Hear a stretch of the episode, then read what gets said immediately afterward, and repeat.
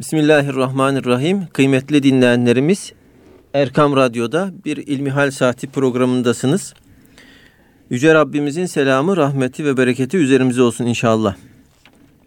Sizlerden bize ulaşan soruları pek muhterem hocam Doktor Ahmet Hamdi Yıldırım cevaplandırıyor. Değerli hocam yine bize dinleyicilerimizden gelen sorular var. İlki şöyle. Hocam selamün aleyküm.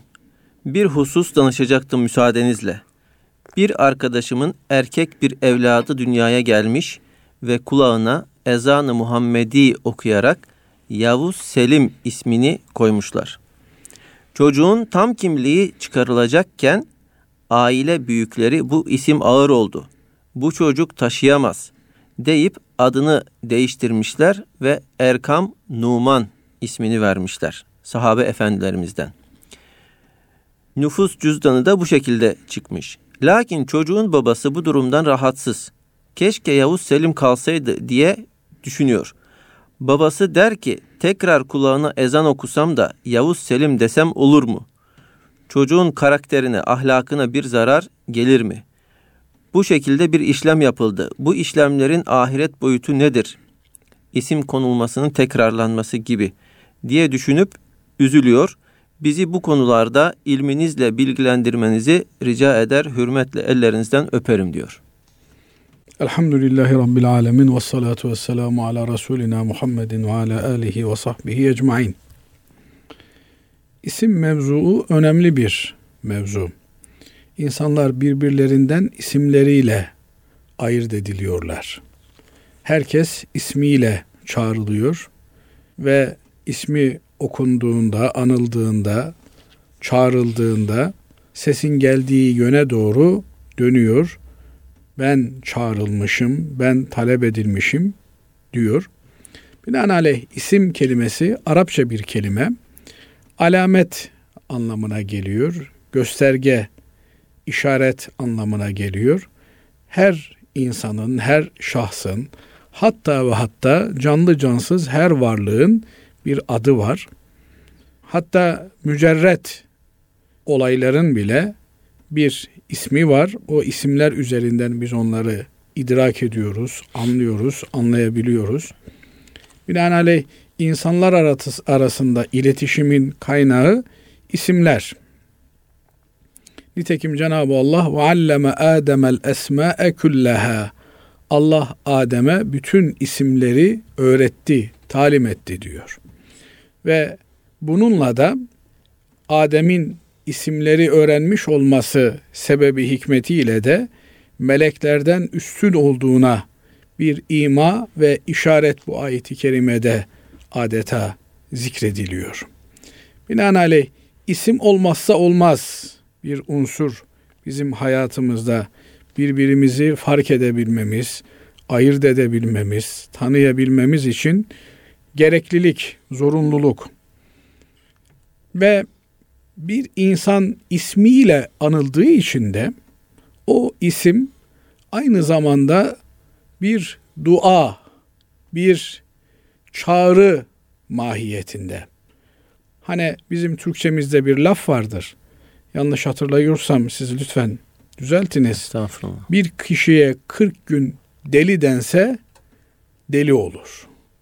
Bu yönüyle isimle müsemma arasında yani kişiye verilen ad ile isim ile kişinin kendi arasında bir ilişki söz konusu olur. Hatta zaman zaman bir takım deneyler dile getiriliyor. Çiçeklere bile güzel sözler söylendiğinde çiçeklerin moleküllerinin düzgün bir yapı arz ettiği ama kaba saba sözler, küfür sözleri, çirkin sözler söylendiğinde onların moleküllerinin dağıldığı, dengesini kaybettiği yönünde bir takım bilim insanları araştırmalar, deneyler yapmışlar ve iyi sözün, güzel sözün, tatlı, yumuşak sözün insan karakterine etkisi üzerinde araştırmaları sonucunda da demişler ki iyi, güzel, hoş sözlere sözlere muhatap olanların psikolojik yapıları, hatta moleküler yapıları, fiziki bünyeleri, yapıları da iyileşme eğilimi göstermekte. Binaenaleyh isim bir insanın adeta alameti ve işareti olması cihetiyle günde yüzlerce defa muhatap olduğu bir çağrı. İşte Basri gel, Basri git, Ahmet gel, Ahmet otur, Ahmet bak, Ahmet şu, Ahmet bu. Bu isim eğer iyi, güzel, hoş, tatlı bir manayı çağrıştırıyor ise o zaman bu insan günde yüzlerce defa, e, onlarca defa böyle psikolojisini düzeltecek, maneviyatını yükseltecek güzel hitaplara mazhar oluyor, nail oluyor demektir. Bir de efendim çirkin anlamı olan, kötü anlamı olan, kötü çağrışımları olan, mesela hiç çocuğunun ismini şeytan koyan birini görüyor musunuz? Haşa. Yani işte birine şeytan dense, şeytan gel, şeytan git, o çocukta durduk yere şeytani temayüller ortaya çıkar. Ama birine güzel bir isim Hasan dense, Hüseyin dense, Hasan ne demek? Güzel demek. Hüseyin güzelcik demek. Efendim tayyip, hoş, güzel demek.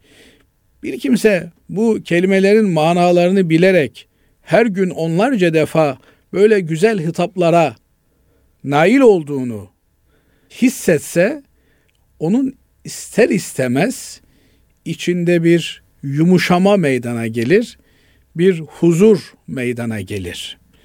Fakat işte savaş gibi isimler, bu tür isimler de kavga, gürültü, efendim bir trajedi anlamı taşıdığı için ister istemez bu isimlere muhatap olan insanlarda da bu tür olumsuzluklar görülebilir. Bunlar gösteriyor ki isimlerimizle karakterlerimiz arasında güçlü bir bağlantı var ve isim kime verilmişse onun adresi, mahiyeti, hüviyeti anlamına geliyor. Bu yönüyle çocuklarımıza güzel isimler vermemiz gerekiyor. Bakın bir takım karakterler var. Bunlara süfli karakterler deniyor. Yani e, düşük profilli karakterler veya işte şahsiyet bozukluğu taşıyan karakterler deniyor. İsimlerin üzerinde bir yansımasını görürsünüz. Dolayısıyla e, çocukların ana babaları üzerindeki haklarından bir tanesi de isimlerini anne ve babaların doğru seçmeleridir. Doğru isimler vermeleridir. Nitekim Hazreti Peygamber aleyhissalatü vesselam Efendimiz kıyamet gününde isimlerinizle çağrılacaksınız. Babalarınızın ismiyle çağrılacaksınız. İsimlerinizi güzel koyun malinde bir ifadeyle bizleri ikaz etmekte, çocuklarımıza koyduğumuz isimlerin manalarının veya çağrıştırdığı anlamların güzel olması, onların karakterlerine etki eden mahiyette olması önemlidir. Mesela e, birinin ismi Sakine ise sakin, huzurlu, mutlu anlamına gelen bu ismi bir insan yüzlerce defa bir günde işitiyorsa ister istemez onun ruhunda bir dinginlik meydana gelir, bir huzur meydana gelir. Efendim birinin ismi Ömer ise Hazreti Ömer Aleyhisselatü Vesselam Efendimiz'i hatırlayarak onun gibi bir adalet timsali olması gerektiğini düşünür. Efendim Hafsa ise, Ayşe ise, Hadice ise Hazreti Peygamber aleyhissalatü vesselam Efendimizin hanımlarının isimleri ise, Fatıma ise o isimlerin müsemmalarıyla benzemeye, benzeşmeye gayret eder. Bu yönüyle isimlerin kişiler üzerinde bir manevi tesirinin, psikolojik etkisinin olduğu inkar edilemez bir gerçek. Bu yüzden Efendimiz Aleyhisselatü Vesselam huzur veren, gönle ferahlık veren kulağa hoş gelen müjdeleyici isimler vermemizi, çocuklarımıza böyle güzel isimler takmamızı emrediyor. Nitekim Hz. Peygamber aleyhissalatü vesselam Efendimiz bir karar almak üzereyken huzura bir cariye girer. Adın ne senin der. Benim adım Büreyde der. Yani serinlik, esenlik, huzur anlamına gelen bir kelime. Efendimiz Aleyhisselatü Vesselam da Ebu Bekir Efendimiz'e dönerek der ki bizim işimiz de inşallah huzur, sulh, sükunetle olacak der. Onun güzel anlama, manaya gelen ismiyle tabiri caizse tefaül yapar. Yani iyilik umar, güzellik umar. Yine ismi üzüntü olan bir kimse mesela hüzün koymuşlar çocuğun ismini veya hazan koymuşlar. Hazan ne demek? Üzüntü demek. İşte yaprak dökümü demek. Bu çocuk üzüntü üzüntü bir bakmışsınız bir zaman sonra artık psikolojik problemleri olan, içine kapanık, depresyon yaşayan bir birey haline gelmiş. Onun için Efendimiz Aleyhisselatü Vesselam içinde hamd lafzı geçen isimlerin, abd kelimesi geçen isimlerin güzel isimler olduğunu söylüyor. Mesela çocuklarımıza Abdullah, Abdurrahman gibi isimlerin, Ahmet, Muhammed, efendim Mahmut gibi isimlerin konulmasını teşvik ediyor. Bir hadisi şerifte Efendimiz Aleyhisselatü Vesselam Medine-i Münevvere'ye Tayba ismini koyduğundan bahsediliyor. Medine-i Münevvere'nin eski ismi olan Yethrib'i kullanmasını sahabe efendilerimizin hoş görmüyor. Çünkü Yesrib kelimesinin kökeninde hayrı az, cimriliği bol türünden bir anlam var. Bu tür bir anlamla cimrilikle özdeşleşmesini, eşleşmesini istemiyor. Onun yerine temizlik, güzellik, hoşluk anlamına gelen tayba kelimesiyle anılmasını istiyor. Bu bağlamda hadis-i şeriflere baktığımız zaman en güzel isimler abd kelimesiyle kullanılan Abdullah, Abdurrahman gibi isimlerdir. Yani kulluğu ifade eden, belirten isimlerdir. İkinci olarak da hamd kelimesi Allah'a hamd etmek, şükretmek anlamına gelen Ahmet, Muhammed, Mahmud gibi isimlerdir. Üçüncü sırada Peygamber efendilerimizin isimleriyle İbrahim, Salih, Yakup, Yusuf gibi isimlerle salih kimselerin isimleriyle isimlenmek, adlandırılmak önemlidir. Efendim dördüncü sırada salih sahabe-i kiram efendilerimizin isimleri önemli isimlerdir. Bunlar o isimlerin sahiplerini akla getirir. Mesela çocuğumuza Osman ismini vermek bildiğim kadarıyla sizin evet. evlatlarınızdan birinin ismi de evet. Osman. Ne ifade ediyor? Hazreti Osman Efendimizin hayasının bu çocukta tecelli etmesini, efendim Ali ismini koymak Hazreti Ali Efendimizin şecaat ve cesaretinin tecelli etmesi, Ömer ismini koymak efendim adaletinin e, yansıması. Çünkü e, her Ömer denildiğinde işte Hazreti Ömer gibi adil olmak manası çocuğun adeta kulağına fısıldanılmış olacak. Efendim Ebu Bekir isminin konulması ne anlama geliyor? Hazreti Ebu Bekir Efendimiz gibi sıddık olabilmek yani bütün malını, varını, yoğunu İslam'a adayabilmek, İslam için var olabilmek bu tür anlamları çağrıştırdığı için bu isimler bunları çocuklarımıza kullandığımızda elbette çocuklarımız bunlardan etkilenecektir. Mesela e, bizim küçük kızın adı Hafsa. Bir mecliste soruyorlar Hafsa'nın anlamı ne diyorlar. Çocuk Hafsa'nın anlamını bilmiyor. Ama Hazreti Hafsa validemizin hürmetine Peygamber Efendimizin hanımı sahabeyi kiram efendilerimizden sahabiye bir hanımefendinin ismi olduğunu biliyor. Dolayısıyla kendisine bu adın da bundan dolayı verildiğini biliyor. Böylelikle kendisinde bir sahabe sevgisi, isminin asıl sahibine karşı olan bir muhabbet meydana gelmiş oluyor. Bu bilgiler belki biraz e, teferruat oldu ama olması gereken bilgiler. Diğer taraftan bir takım isimlerin konulması da yasaklanmış. Yani mesela müşriklerin şirk çağrıştıran isimleri. Efendim Abdüşems güneşe tapar. Abdu Kamer aya tapar türünden isimleri koymakta yasaklanmıştır. Nitekim Efendimiz Aleyhisselatü Vesselam bir rivayette muhatabı olan bir kimseye ismin ne diye soruyor. O da diyor ki taşa kul. Abdul Hacer diyor. Yani benim ismim taşa kul. Yok diyor böyle isim olmaz diyor. Sen Allah'a kul anlamına gelen Abdullah ismini bundan sonra kullan diyor. Buna göre demek ki isimlerimizi dikkat ve özenle seçmemiz gerekiyor. Bir gavur özentisi içerisinde gavurların adlarını çocuklarımıza koymamız da yasak bir şeydir. Çocuklarımıza verdiğimiz isimlerde titiz olmamız, çocuğumuzun hangi güzel karakterlerle yetişmesini istiyorsak o anlama gelecek ve her daim ismi anıldıkça onu hatırlatacak güzel isimler vermemiz gerekir.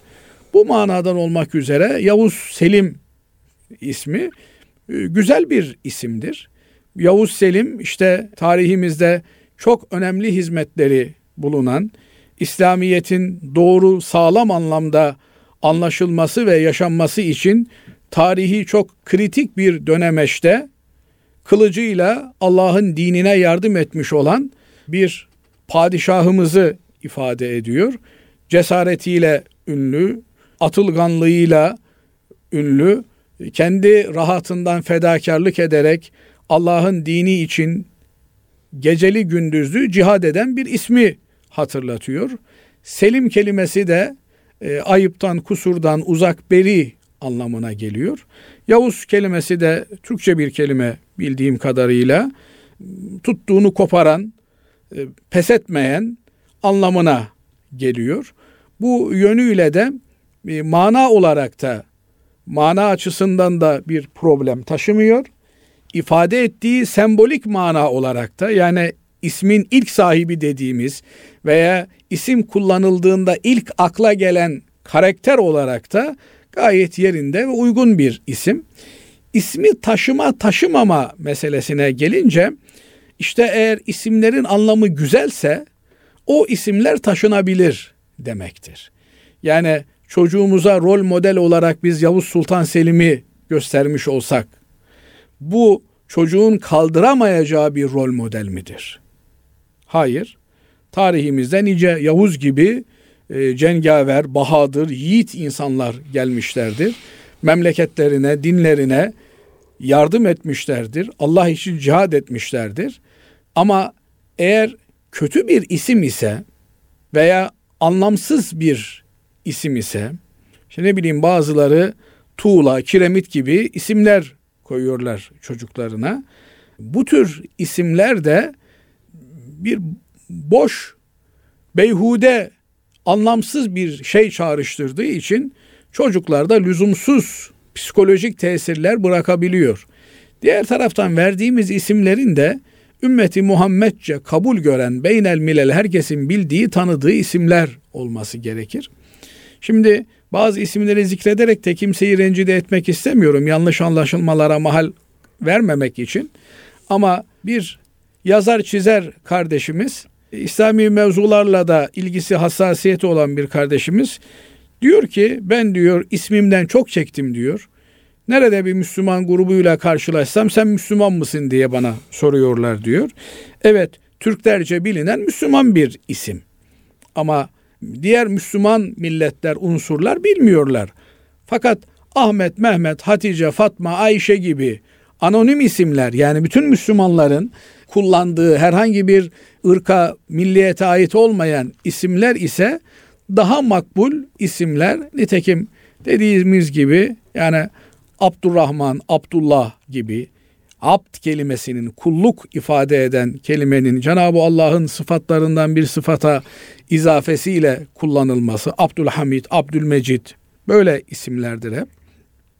Veya salih kimselerden birinin adıyla bir peygamberdir, bir sahabedir anılmak çocuklarımıza karşı en önemli isim koyma noktasındaki vazifelerimizden biridir.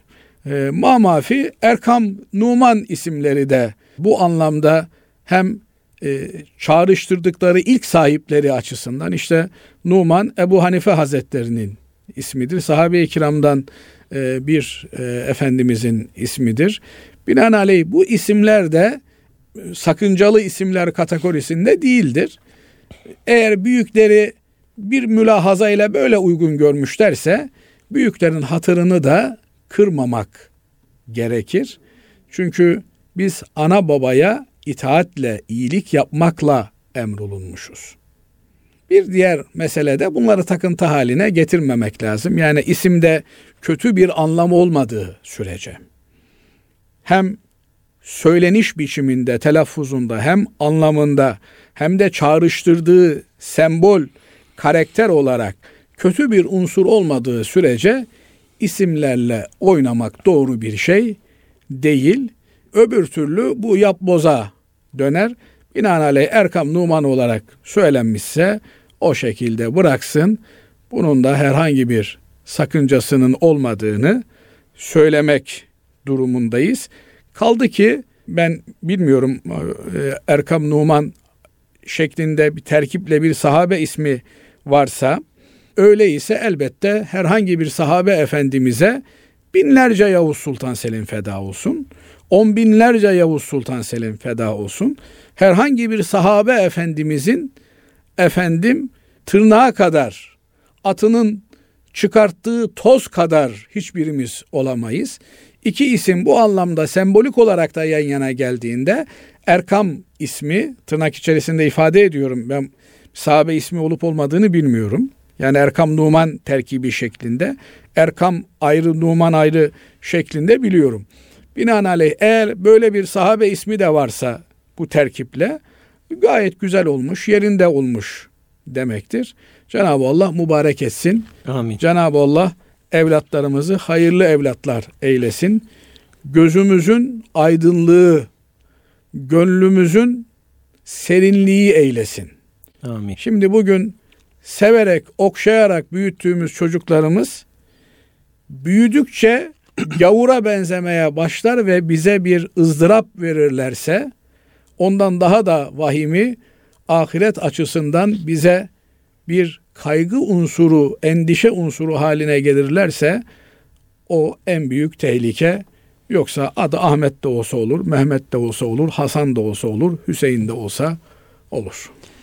Değerli hocam, Bitcoin nedir? Bitcoin ticareti helal midir? Bitcoin'e zekat düşer mi? Alıp satmak caiz midir? Bu soruya cevap verebilmek için Bitcoin'in ne olduğunu bilmek lazım. Bilebildiğim kadarıyla Bitcoin dijital bir para birimi. Adı var kendi yok. Yani kızıl elma gibi bir şey. İnternet ortamında dijital olarak bir değer ifade ediyor. Fakat elle tutulur, gözle görülür, fiziki bir yapısı yok. Genelde dijital işlemlerde, internet ortamındaki alışverişlerde kullanılıyor. Yoksa bana üç tane bitcoin elime ver. Ben gideyim bununla ekmek alayım vesaire filan alayım deme imkanınız yok. Yani böyle bir basılı bir fiziki para ortada söz konusu değil bitcoin'de. En son bildiğim kadarıyla bir bitcoin 28 bin liraya tekabül ediyordu. Az önce de ifade ettiğim gibi sanal işlemlerde kullanılan bir sanal para birimi. Bu para biriminin arkasında biliyorsunuz para denilen olguda parayı basan bir e, merciin olması gerekiyor. Bir iktidarın, bir otoritenin olması gerekiyor. Bitcoin denilen paranın arkasında böyle bilinen bir iktidar, bir otorite, bir garantör yok. Bugün bin dolar değer kaybediyor, yarın iki bin dolar değeri artıyor. Bir sonraki gün hak ile yeksan olsa, sıfıra müncer olsa, tamamen değersiz hale gelse, e, kimsenin kalkıp da dava edebileceği, hak arayabileceği bir merci yok. Şimdilik bu Galata Köprüsü'nün üzerinde durup da insanlara manzara satan Sülüm Mehmet mi varmış eskiden? Bilmiyorum. O şekilde bir hayali, farazi bir para olarak işlem görüyor. Para olma standartlarını taşımadığı için buna para dememiz mümkün değil.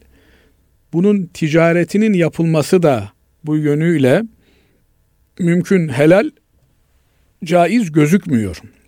Ama şunu ifade etmek isterim ki çok böyle araştırdığım, bildiğim bir mevzu değil. Sadece işte güncel bir takım mevzular üzerinden sathi bilgilerimle bunu söylüyorum. Arkasında bir otorite olmadığı için parayı basan bir otoritenin olması lazım. Bu paranın karşılığında altın rezervinin veya efendim altın yerine ikame edilebilecek hükmü bir rezervin olması, bir karşılık olması gerekiyor. Böyle bir karşılık da yok Bitcoin için.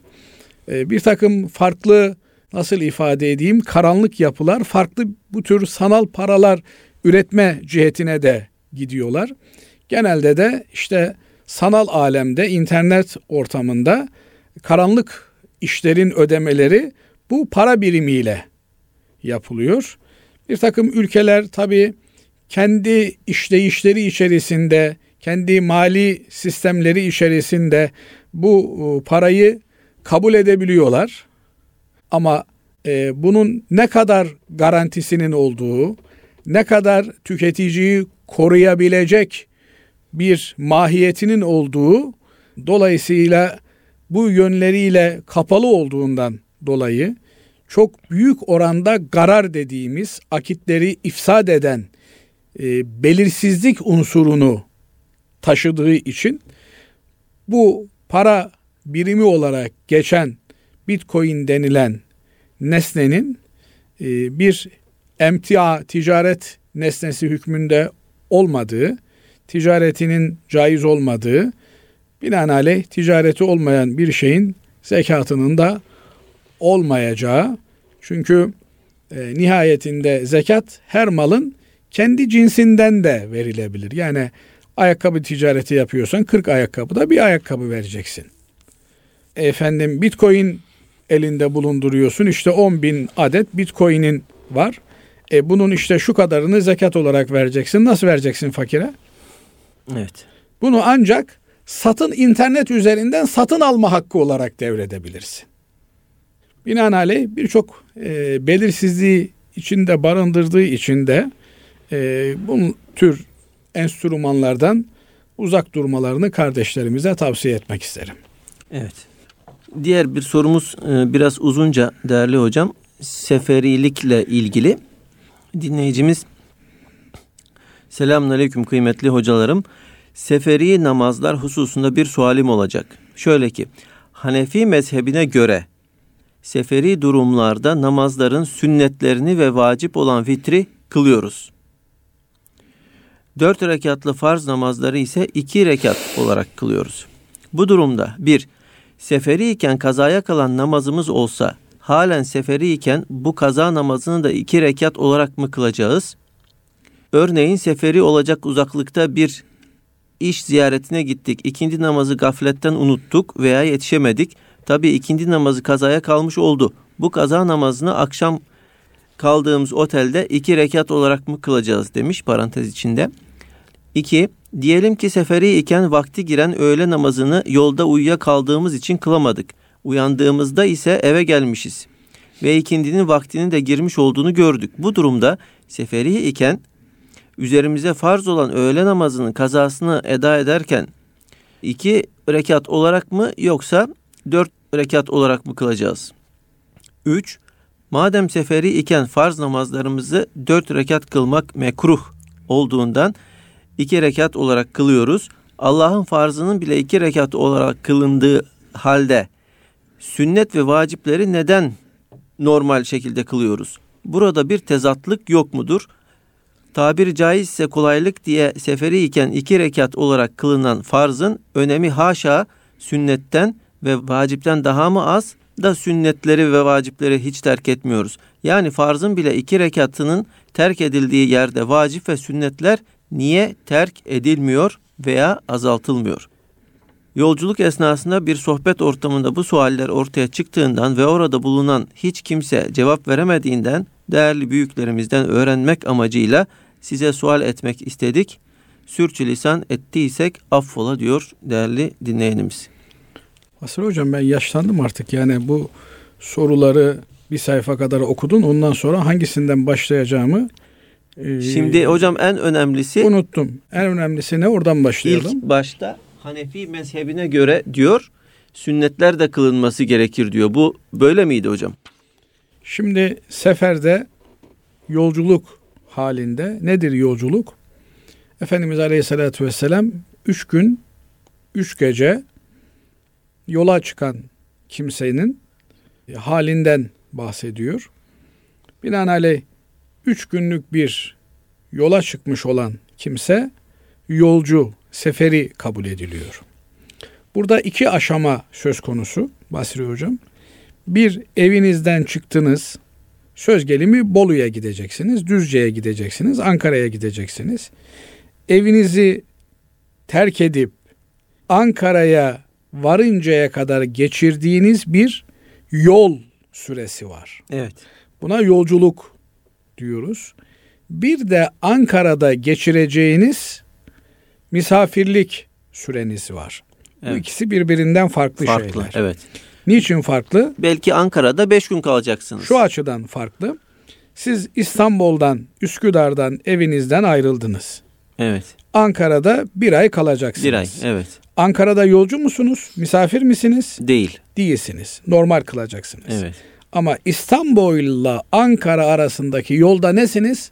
Yolcuyuz. Yolcusunuz ve namazlarınızı seferi olarak kılacaksınız. Evet. Binaenaleyh bu ikisi birbirinden farklı şeyler. Bazen karıştırılıyor.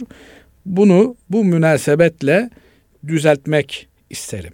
Hocam şöyle bir soru sorayım size müsaadenizle. Fatih'te oturuyorum efendim ve köprüyü geçip İstanbul gişelerini çıkmadan namaz kılıyorum. Yola çıktım ama henüz daha İstanbul sınırları dahilinde iken yolcu muyum değil miyim? Tamam ona da gelelim. O da önemli bir mesele. Eski kitaplarımız diyor ki adam köyünde, evinden, mahallesinde, evinden çıktığında mahallenin kenar kısımlarını işte efendim ne oluyor mezarlıklar mahallenin dışında oluyor. Mezarlığını geçince artık seferi haline gelir. Burada farklı mülahazalar, iştihatlar söz konusu. Kimi diyorsa, diyor ki mahallesini geçince, mahalle sınırlarını geçince artık bu kişi seferi olmuştur. Kimi de diyor ki İstanbul artık böyle evlerin bitmediği, peş peşe devam eden bir e, yapıda. Buna göre otobana çıkınca seferi olur diyor. Kimi diyor ki Fatih'ten eğer Ankara'ya gidiyorsa köprüyü geçince seferi olur. Binaenaleyh bunlardan herhangi bir tanesiyle amel etmek mümkün. Şu demek değil bu aşama o yüzden önemli. Evinizden çıktıktan sonra 90 kilometreyi geçmeniz gerekir. Ondan sonra seferi olursunuz diye bir şey söz konusu değil. Evinizden çıktınız. Şimdi evet. mesela bizim için konuşacak olursak şu anda Erkam Radyo'dayız. Erkam Radyo'nun yeri neresi? Üsküdar Kısıklığı. Efendim biz buradan eğer Ankara'ya gideceksek 5 dakika sonra otobana girdiğimiz andan itibaren otoban ne demek çünkü? Çevre yolu demek. Yani e, merkezden koptunuz, ayrıldınız demek. Biz yola şu anda tabi sabah vakti bir namaz e, söz konusu değil. Ama işte e, saat 1'de öğle ezanı okunuyor diyelim. Bir de yola çıktık. Bir buçukta henüz 5-10 kilometre gittikten sonra arabamızı kenara çektik.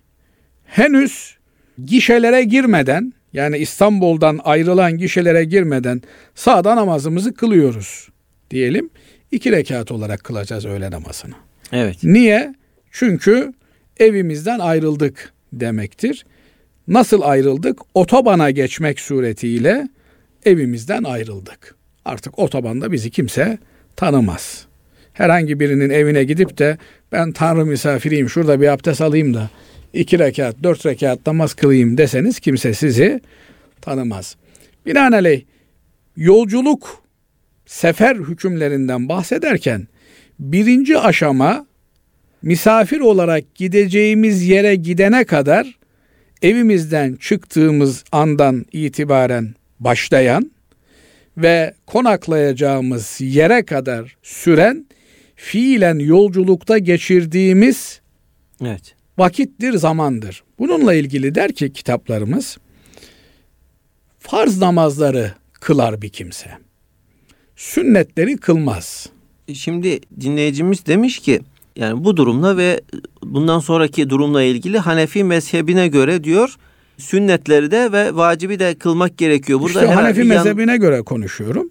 Bu yolculuk esnasında bu yolculuk esnasında eğer vakitle ilgili bir sıkıntısı varsa efendim sünnetleri kılmaz. Yani Hanefi mezhebi kılacaksın demiyor. Demiyor, hayır. Evet. Ama varacağınız yere vardınız. Oturuyorsunuz. Namaz vakti geldi. Namazın sünnetini kılacak mısınız, kılmayacak mısınız? E vakit varsa, imkan varsa namazdan daha önemli hangi amelimiz var ki namazı kılmayacağız da o işimizi yapacağız. Binaenaleyh burada farz namazlar Allah'ın farzı, sünnetler başkasının sünneti değil o da Allah'ın sünneti. Yani namaz Allah'a yaptığımız bir ibadetimiz. Bunun hükmünün farz olması, sünnet olması, vacip olması, nihayeti, neticesi itibariyle ibadeti yaptığımız zatı değiştirmiyor. Farz namazı da kılarken Allah için namaz kılıyoruz. Sünneti de kılarken Allah için kılıyoruz. Vacibi de kılarken Allah için kılıyoruz. Şu kadar var ki vacip olmazsa olmaz bir namaz olduğu için. Yani sünnet gibi istersen kıl istersen kılma türünden bir namaz değil farz namaz. Evet. Vacip namazlarda evet. farz namaz gibidir. Evet. Yani vacip diye ortada bir namaz yok. Efendim vitir namazı var, vacip o. Vitir namazı iman cihetiyle, akide cihetiyle, akaid cihetiyle vacip, inanılması vacip olan ama ameli farz olan bir namaz. Evet. Binaenaleyh ya farzdır ya sünnettir hem farzı hem sünneti Allah için kılıyoruz. Ama farzı kılmadan olmaz.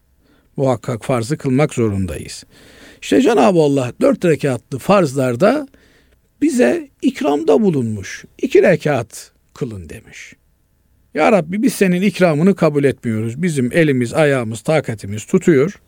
Biz dört kılacağız. Böyle söylemek edebe uygun değil demiş Hanefi mezhebi. E, edebe uygun değil derken e, yapılabilir anlamı çıkmaz bundan. Niye? Çünkü bakın bu davetilerde bir LCV diye bir not düşüyorlar. Ne demek LCV? Lütfen cevap veriniz. Gelecek misiniz, gelmeyecek misiniz? Gelecekseniz kaç kişi geleceksiniz vesaire filan. Sadece diyorlar ki cumhurbaşkanlarının, kralların davetiyelerinde LCV diye bir şey yazmaz. Niye yazmaz efendim? Protokol kurallarına aykırı. Sebep? Cumhurbaşkanı, başbakan, kral davet ettiğinde mecbur gideceksin. Öyle benim gitmeme lüksüm diye bir lüksüm yok. Binaenaleyh alemlerin Rabbi Cenab-ı Allah bir ikramda bulunmuşsa onu alacaksın. Ben almıyorum, almak istemiyorum, canım çekmiyor. Canın çıkar. Öyle bir şansın, öyle bir lüksün yok. Hanefi mezhebi dört rekatlı namazların iki rekat olarak kılınmasını böyle değerlendirmiş. Ve demiş ki bu Cenab-ı Allah'ın bir ikramıdır. Zaten namaz dediğinde iki rekat artı iki rekattır. Yani dört rekatlı namazlar da iki artı ikidir.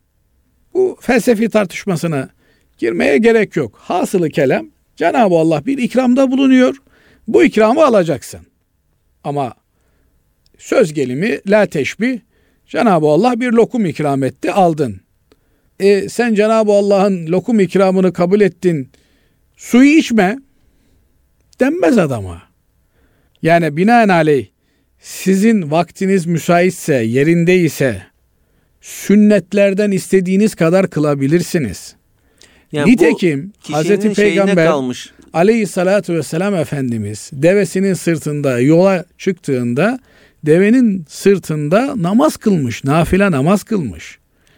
Çünkü namazdan başka insanın sığınacağı bir asude liman yok ki. Ama bir işin farz olmasıyla nafile olması birbirinden farklı bir şey. İşte mesele burada hocam. Yani birçok insanımız yani sünnetleri de farz gibi telakki ediyor. Yani sünnetler nafile. Yani sünnet ne demek? Evet. Yaparsanız sevap alırsınız. Yapmazsanız günah almazsınız. Fakat bunu yapmamayı adet haline getirirseniz çok ciddi bir risk almış olursunuz. Evet. Bu neye benzer? Şemsiye almadan fırtınalı bir havada sokağa çıkmaya benzer. Islanırsınız. He, bir iki defa bunu yapmakla belki bir şey olmaz. Ama her defasında böyle yaparsanız astım bronşit olursunuz, hasta olursunuz. Binaenaleyh yolculuk esnasında sünnet namazları kılmayabilirsiniz. Gittiğiniz misafir olduğunuz yerde eğer namazları kılmak için yeterli bir vaktiniz yoksa mesela bir misal vereyim ben size. Ahmed İbni Hanbel diye bizim dört hak mezhebimizin dördüncüsünün imamı var. Aynı zamanda Ahmed İbni Hanbel büyük bir hadis alimi. Evet. Bu zat Yahya bin Ma'in ile beraber hadis müzakere ediyor. Yahya bin Ma'in de büyük bir hadis alimi. Oğlu Ahmed İbni Hanbel'in oğlu babasının adeti olan gece namazlarını bu ilim meclisinde iken ihmal ettiğini görüyor. Babasına diyor ki baba diyor sen diyor gece namazlarını nafile namazlarını terk etmezdin diyor. Ama bakıyorum diyor üç gündür Yahya bin Mayin ile beraber kapanmışsın diyor. Farz namazların dışında hiçbir şeyle meşgul olmuyorsun diyor. Bu nokta çok önemli bir nokta. Diyor ki Ahmet İbni Hanbel, oğlum diyor, nafile ibadetleri yerine getirebileceğimiz çokça vakti daha sonra bulabiliriz. Ama ben daha sonra Yahya bin Ma'in'i bulamam diyor.